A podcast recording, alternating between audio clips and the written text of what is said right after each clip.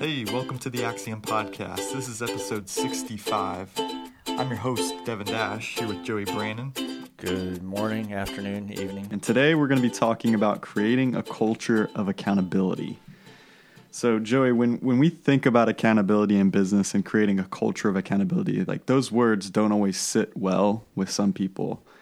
Um, and I would say, even to, to some extent, I get uncomfortable when we start talking about accountability. Um, not because I don't like being held accountable, but I think just that it goes against our individualistic mentality. Like we have a strong culture of it's my way, and that really is all that matters. Sure. Um, and you can't have that in business. So having a culture of accountability is really important for, you know, making sure that we're not wasting payroll dollars, that we're accomplishing our goals in a profitable and efficient way. Um, so it's a very important topic. And as we get into it today, um, I think just like let's jump right in. When when we think about accountability, there's two two quotes that like that stand out. What gets measured gets done, mm-hmm. and if you can measure it, you can manage it. Like, what are your thoughts on those, and why do those those two quotes really stand out in regards to accountability. Yeah, I mean, there's those two things get thrown around. They're kind of cliches at this point, and there's like a lot of debate about like how long those have been around and who first said them. Like they're they're ancient, right? Like they go back to I actually said them. Ancient, yeah, ancient Greek writers or something, and uh, but you know, accountability. I think you're right. Like it, it is it is scary to some extent, but we often hear when you and I sit down with a new business owner or a, a, business owner new to us, right? So they're they're talking to us about their business and maybe we're going to work together, and um, we hear them express a desire for a culture of accountability. Maybe not in those words, you know, but they're like, I want KPIs, and you know, I just, I want everybody to know whether they're making progress. I want us all going in the same direction, and I want to be able to measure performance and and so there, the, there's a strong desire by the owners for accountability, but when you start to talk about accountability to the employees, uh, it's scary because those kinds of numbers are often just used to beat them over the head. You know, when they're not doing what they're supposed to be doing. Oh, by the way, they didn't even know what they were supposed to be doing in the first place, right? So, um, but when we th- when we talk about a culture of accountability, what we're really just talking about is a healthy culture. Like any organization, any any group is going to have to have accountability to some extent in order to be healthy and well functioning. So if you think about just a family, right? So we we've both got we're both married, wonderful wives, kids. But what would that environment look like with zero accountability? Right, so your kids are accountable. Probably a lot like what mine looks like right now. well, you know, I mean, that. So I, I think there's there's this thing too going back to the business owners like the business owners desire accountability but how many times have you and i actually started down the road of putting some of the structures in place that we're going to talk about and who's the one who backs off? Oh yeah it's the business the owner. business owner. So you know going back to like a, a, a family unit. Yes you know we we want our kids to be obedient and helpful and kind and respectful um, but there's also a tremendous amount of accountability between spouses. You know, like when you first got married and you're like, oh my gosh, like I can't just do whatever I want to do anymore. Mm-hmm. Like I have this other person that there's now an usness to what we do. And if I'm going to be late getting home, I need to call. If if I'm talking about planning a weekend away, you know, with with a golf trip or a fishing trip, I need to kind of like pave the way and let them know what's around the corner. It's not just about me anymore. Mm-hmm. And um, business owners have to, you, you kind of have to stop and really ask yourself, do you really want accountability? Because you can't have a culture of accountability where everybody's accountable but you.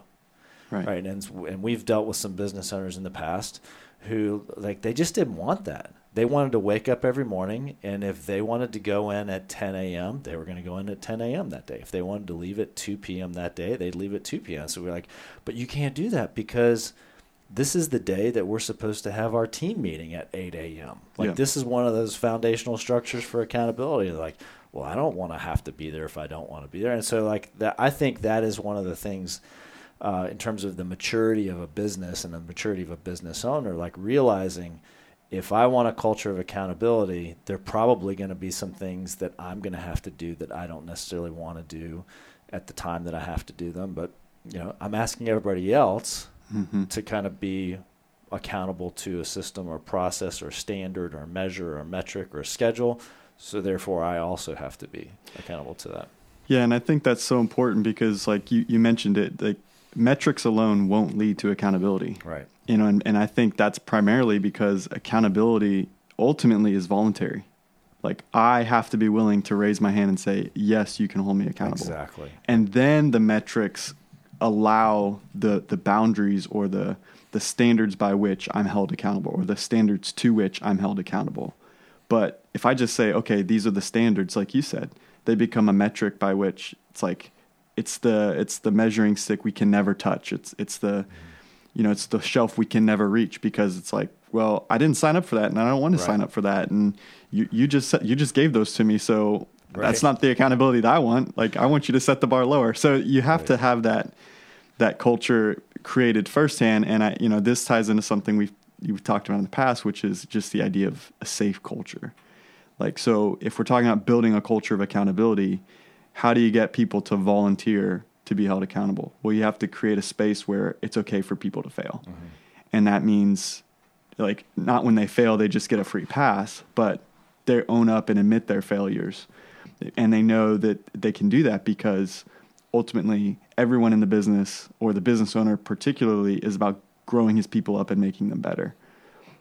So, yeah, I think when you're talking about accountability, it's not anything, there's no uh, silver bullet to accountability. It's an entire commitment to a process that I think starts with the business owner saying, okay, like I also am going to submit myself to all of these other things I'm asked. So, you know, for instance, vision, you know, like that's the other thing that we, that is, it play, plays into this at some point. Mm-hmm. And, you know, business owners who, um, who wanted a, a culture of accountability, they kind of have to commit to a vision. And it's got to be the same vision like tomorrow as it is today. You can't chase bright, shiny objects and expect to have a culture of accountability values. And if you're going to put values on the wall and you're going to get serious about them, well, the business owner has to be held accountable to those values just as much as everybody else does. And you know, it's, this is definitely one of those things. Another cliche, you know, like everything kind of trickles down from the top. You got to lead from the top. It starts at the top. I mean, accountability. If you want a real culture of accountability, um, you know, maybe if you're a business owner listening to this and you're like, oh, accountable culture sounds great um, maybe challenge you to sit down with a, a, blank piece of paper and say, if I were to be more accountable, mm. the same way I want my people to be accountable, what are the things that I would need to keep doing, stop doing, start doing, kind of thing? You know, it's like the three columns, and so the the list of things that you might need to start doing. You know, those are going to be inconvenient. I'm, I might need to start keeping a regular schedule, a more regular schedule. Mm. You know, I might need to um, I might need to to start challenging people to call me out on things. You know, give them permission. I might need to when when I when nobody yet is comfortable calling me out because I haven't done a great job of creating that safe environment. I need to make a habit of calling myself out and going and, and apologizing and asking for forgiveness when I know I violated these values so people can see, like, hey, like, it, it, nobody here is expected to be perfect. Even the business owner is falling short of these standards. I'm going to fall short on, but it's okay. It's actually preferable that when I fall short, I raise my hand and be like, I, I missed it here. Yeah. And, you know, that's a, again, it's a, it's a, it's not for everybody.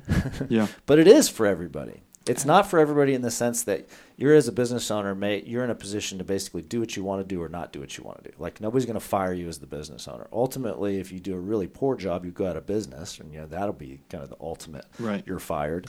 But um, but if if you look at any healthy functioning group, whether it's your family, whether it's a church, whether it's a small group, whether it's a nonprofit organization, whether it's a, a cycling club or a running club that you're a part of like there is accountability. Like if you if you just like if you're if you're part of a, a cycling group and you just decide I'm going to show up when I want to show up, and you're telling people, yeah, that that ride sounds great on that day, and then you don't show up. Pretty soon, the group's going to be like, you know, Joey, maybe this group isn't for you, right? right? So we, as business owners, we have to business owners out there listening have to realize um, you kind of live in a bubble, right? And, and a lot of times it's a delusional bubble where you think that you don't have to be as accountable as everybody else. But if you want your organization to do well, you really do. You need to. Yeah. Yeah. No, I love that. I think that's great. It's like, it's measures, you know, metrics and KPIs and measures don't equal accountability, but they're certainly a key component of a, a, strong culture of accountability. Yeah. They're like at the tail end. Like Right. when you've done all the hard work to put some other stuff in place, then you can put some measures in place. So what other, you know, we, we, we look at metrics and, you know, I guess if business owners are grading themselves or leaders are grading themselves as they're listening to this, they're, they're checking boxes and going, okay, well, I have measures, but I don't have that voluntary commitment to, hey, everybody, you can hold me accountable. So, you know, you're grading yourself at home or in your car, wherever you're listening to this, you're grading yourself. What other kind of characteristics of a culture of accountability or what other characteristics exist in a business where accountability is strong Well, you know, we we talked earlier about um, you know lots of times people don't even understand like the the numbers can be used to hit them over the head because hey, you're not performing. They're like, I didn't even know that that was a, a standard for performance until you just told me I wasn't meeting it, and so. Uh, really comes down to clear responsibilities and expectations. And when you and I use those words, responsibilities, expectations, we have a pretty clear idea in our mind of exactly what we're talking about and what they look like on the page. And the responsibilities part uh, is essentially like what are the two or three or four things that you are responsible for in your job. Like there's there's a laundry list of things that you do every day, every week, every month, whatever. There's a laundry list of things that you can do. Like you might be able to step into somebody else's shoes because you're cross trained or fill in for this group or fill in for that group. But if we were to look at, at you at your position in the in the company, like what are the two or three or maybe four things that like these are the these are the big ones. Like these are the biggest things we look to you for. And yeah, there's a lot of other ancillary stuff, but what are the biggest ones? And then, so we would call those your responsibilities. And then expectations bleeds out of that. So each one of those responsibilities is going to have maybe I don't know, two, three, four, five expectations. And the expectation is like, this is literally what I expect this responsibility to look like. Right. Mm-hmm. So if your responsibility, like if you just, if we take a, a position that is often undervalued and underappreciated and it's given great lip service, everybody says, oh, we believe this is important. But when we look at the pay for the position and we look at, at the turnover in the position, the front desk position, you know, that receptionist position, director of first impressions, you know, what are all the Yeah. fancy names like that forward facing person? You would say one of their core responsibilities is to greet people as they come into the business. And that could be on the phone or it could be in person, right? Yep. So that's the expectation. The expectation is that when people come here, you are the person that they meet and you set the tone, right? So you're responsible for that. What is the expect what are the, the list of expectations that? Well, one of the expectations probably if if the door opens at 8, one of those expectations is you walk in the door at 7:45 to give yourself a chance to get set up. So you are you know at your post at 8 o'clock ready when that stuff comes Yeah. in. And so that's a very clear expectation. We know exactly what that looks like. One of the other expectations might be when um, w- when we have a meeting when we have a group coming in here we want you to c- touch base with each one of those people 24 hours before and let them know exactly when, where the location is and make sure that they know how to get here. You and I have dealt with that, Yeah. changing offices. It's huge, right? yeah, yeah absolutely Um, so you can get very clear on the expectations. You can have broad responsibilities, and it's it does get we we do this. We've done this internally. Like you and I Yeah. have our responsibilities and expectations as consultants at Axiom, and that list, the expectations list, is quite long. You know, there's probably four or five responsibilities, and then there's you know each one of those gets broken out into some expectations. So the whole thing is maybe a page, you Yeah. know, and um, and it's okay for that to be long. But going back to, there's lots of stuff that you and I can do, and that you and that and I actually do do. But we don't go to the trouble to put all of that stuff on the page because it's really not that important. Yeah, yeah. Some of it's common knowledge. I think when you when you, I don't know. I, I like to break these out into uh, task oriented expectations and responsibilities and expectations. But there's things that aren't included in there that are just general expectations because of our culture, because of our values, mm-hmm. right? So a- as you were describing this, I was thinking about a general responsibility and expectation of back when I was, you know, my first job, Publix, right? They have a rule, and it's this is one of the one of the best things I, I loved about working in a larger corporation like that was they have people who make you know way more money six figures sitting in the corporate office and their job is to find catchy ways to get people to do what they want right? So one of the expectations the responsibilities of every associate was to keep the, the store looking nice and presentable so that it's a, it's, it's hospitable. You know right. it's a place where customers want to come in. where shopping is a pleasure. Exactly right? So what's the expectation right. for every employee? It's don't pass it up pick it up right? And that was the thing that was drilled into your head. So there's there's more job specific, role specific expect responsibilities and expectations. But then there's things that, like like I said, like you said, you or I do, or anybody in an organization is expected to do every day, and those become kind of cultural norms that are bred out of the values as opposed to right. the role. Yeah, it's a good distinction. Those values are um, those those apply to every position. They may look a little bit different in different positions, like what, but the values like how do you carry out your responsibilities and expectations? Like yeah. what do you as a person look like? What do you as a representative of this organization look like, act like, talk like, treat people like? Yeah. Um, and that's and those are universal.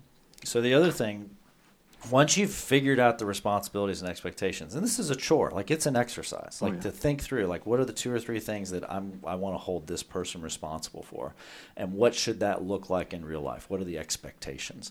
Once you've covered that ground, you really have to get into uh, making that stick. And there's really no way to do it other than spend time with the individual. Like there's this, we, I mean, job descriptions. Like, so let's let's let's rant on job descriptions for a second because I mean they're necessary. I I, I don't know. I say that. I see the value in job descriptions. We here at Axiom don't have job descriptions. We have responsibilities, expectations. Right.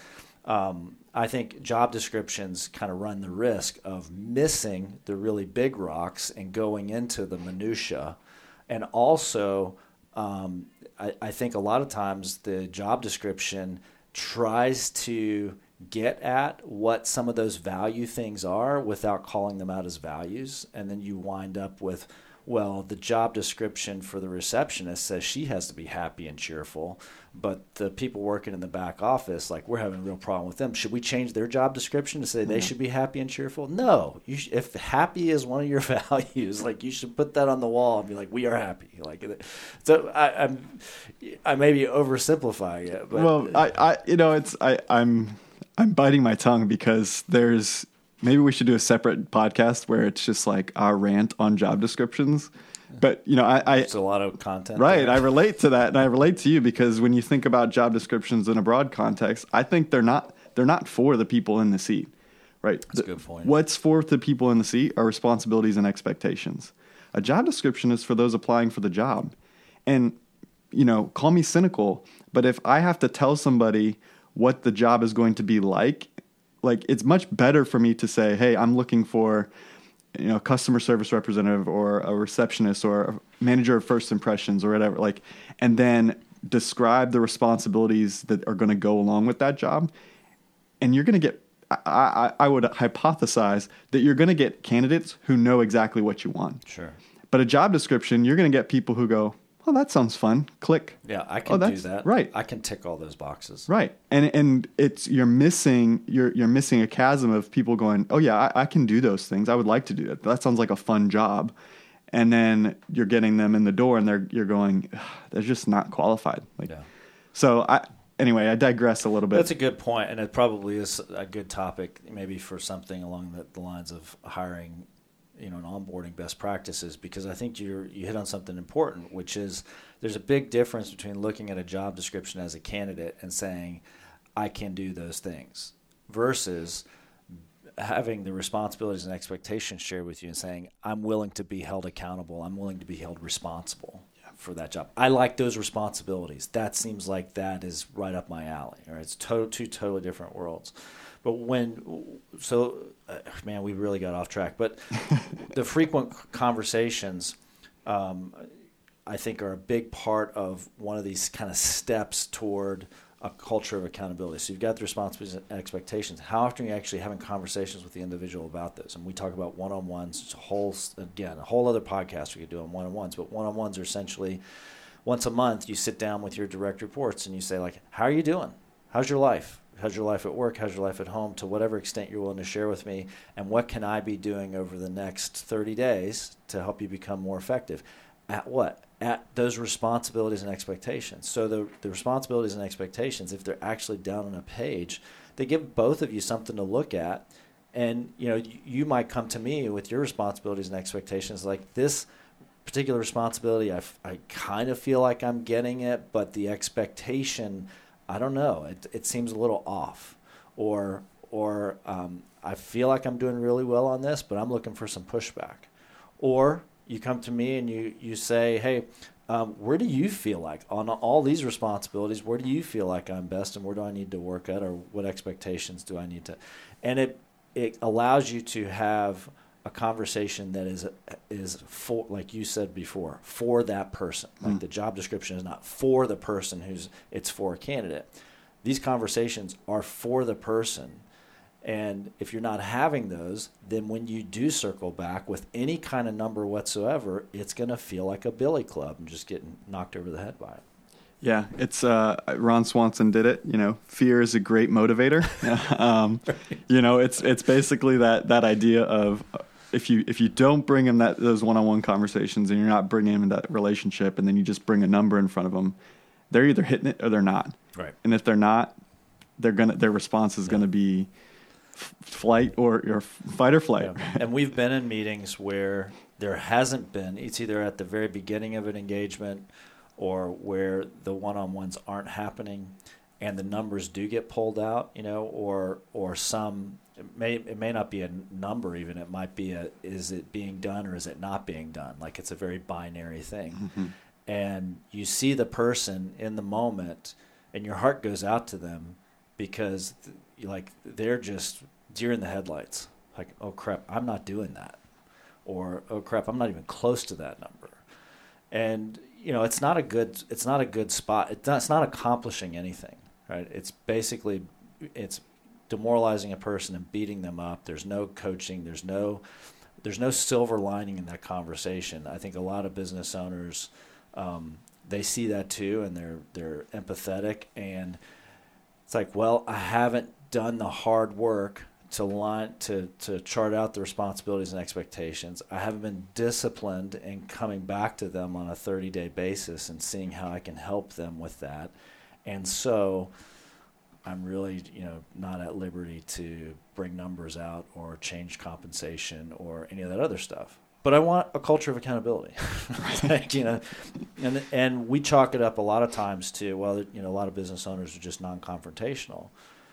But when you look at situations where the business owners have done the work to set up responsibilities and expectations, they have engaged in the discipline to have one-on-one meetings, and they've been coaching those people up when the number comes out, like the person doesn't have deer in the headlights. They they don't uh, try to self justify or explain it away. What do they do? They, they're like, I'm I'm having an issue, and I'm not really quite sure how to do it. If the rest of the people around the table can help me figure this out, this would be great. And there's been a few cases where we've we've seen that. Those are very healthy cultures of accountability where the owner's kind of leading the way and is just as accountable to to values, numbers, responsibilities, expectations as everybody else. Mm-hmm. I guess on this journey to what does accountable culture look like, yep. you got to do the clear responsibilities, expectations. You have to be having the the one on one conversations to coach. And then finally, we get to numbers. Like, finally, like this is what everybody wants, but it really comes last. But it's not just numbers. They have to be numbers that bring some kind of clarity to the situation. You know, so like pick, and this is often a very difficult chore. Like, yep. what are the numbers that we are going to track? And and it's not easy. It becomes a lot easier though after you've done that work and responsibilities and expectations, and after you've had enough one-on-one engagements with the person to understand, like, what are their particular struggles. So, if you're working with a salesperson oftentimes follow up is the is the weakest link, right? So, but you have to set the expectation that in terms of achieving a certain closing, like your responsibility is to close deals. And what that looks like is putting the proposals together, meeting with the customers. Oh, and by the way, follow up. Follow up is a very, very clear, explicit expectation that we have here. And so when you're meeting with some, when you're doing those one to ones, and you're like, so how how are you doing? And they're like, wow, look at this expectation of follow up. And to be honest, I'm, I'm pretty sucky at it. I haven't really been following up with all my my contracts that I've put out there. Yeah. And you okay, well, let's talk. What does your follow up process look like? Well, I really don't know how to get started. Well, can we automate some of it to help you out? Can we set aside part of your day, and part of the, the week, a day of the week or an afternoon a week where you just go home early and make phone calls from your couch if it's easier for you to do there? Or come into the office if home's really noisy, we'll give you a cubicle in the corner and, and you can make your follow up calls from there. Um, and so then you go, okay, like, well, what are the numbers that bring clarity? Well, maybe it's how many phone how many follow up phone calls have you made this week versus maybe how many proposals you've issued in the last week. You know, and that should be like a one to one ratio. If you if you've issued 15 proposals, you should be doing 15 follow up calls. Hmm. You know, if you follow up four times and you issue 15 proposals a week, you probably should be following up 60 times, you know, 60 follow up calls, you know, 15 a week for the last four weeks, whatever. So, you know, I think that's numbers are the thing everybody's interested in. My point is they really should come last. And it actually gets easier if you're doing the previous two things on responsibilities and expectations and one on ones. Yeah.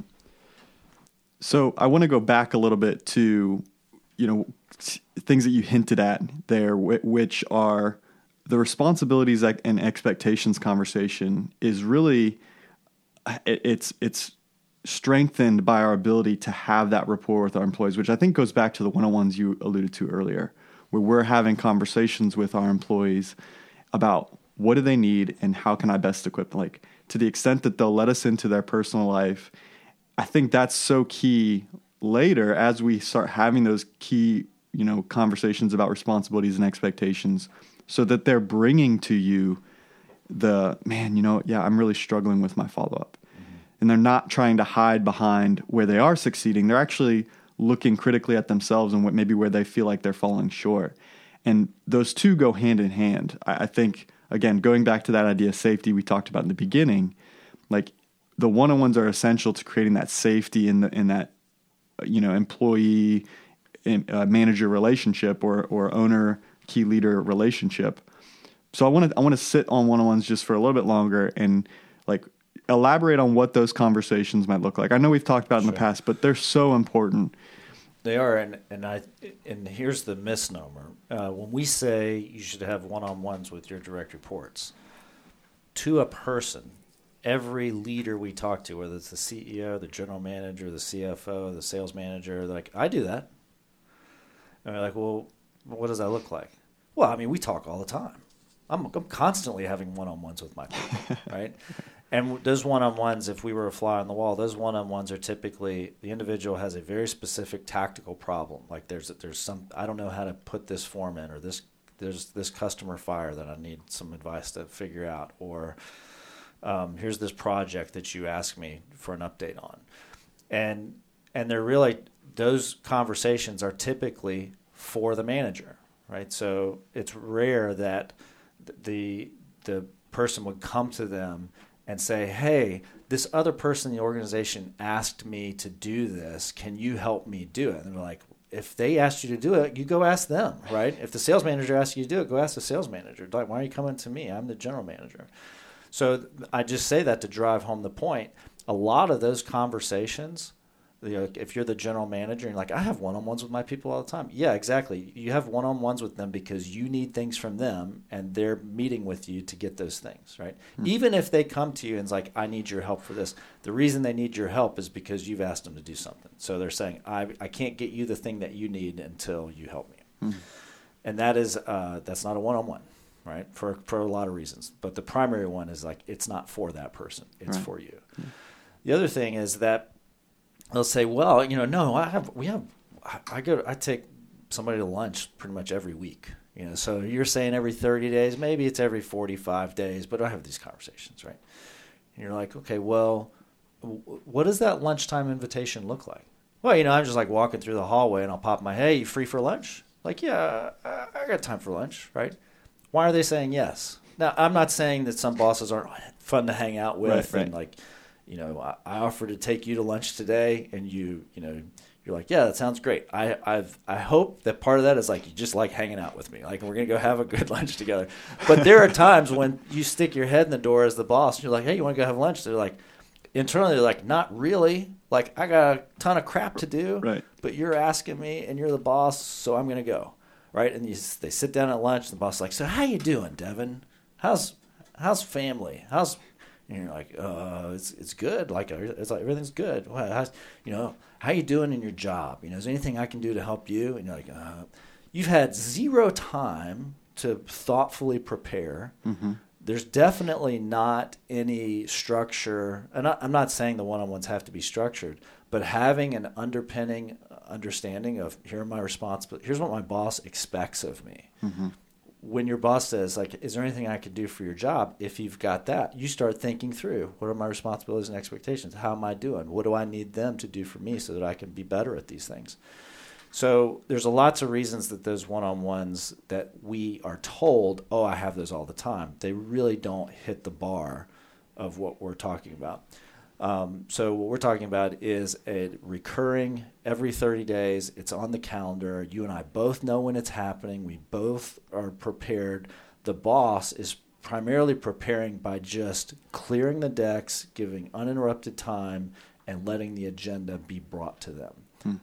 The thing that that I also want to talk about with uh, how the one-on-ones play into accountability is you said it earlier at the at the very beginning of the podcast is accountability is voluntary right? If i don't want to be held accountable by you then i can make excuses. I could just flat out lie. You know i could even if you're bringing numbers to me i can say like well those numbers aren't really accurate. You don't really understand you know how, how that got there. I don't know how it got there. I don't think that's right right? And i'm like oh my gosh now we got to go back and figure out how do we get the right number? Is the number right? And I got to get the CFO involved or the sales manager involved to figure out why these numbers aren't lining up or why they say they're not lining up. So, but my point is, there's all kinds of ways. If you don't want to be held accountable, you can sidestep the conversation. So it's voluntary.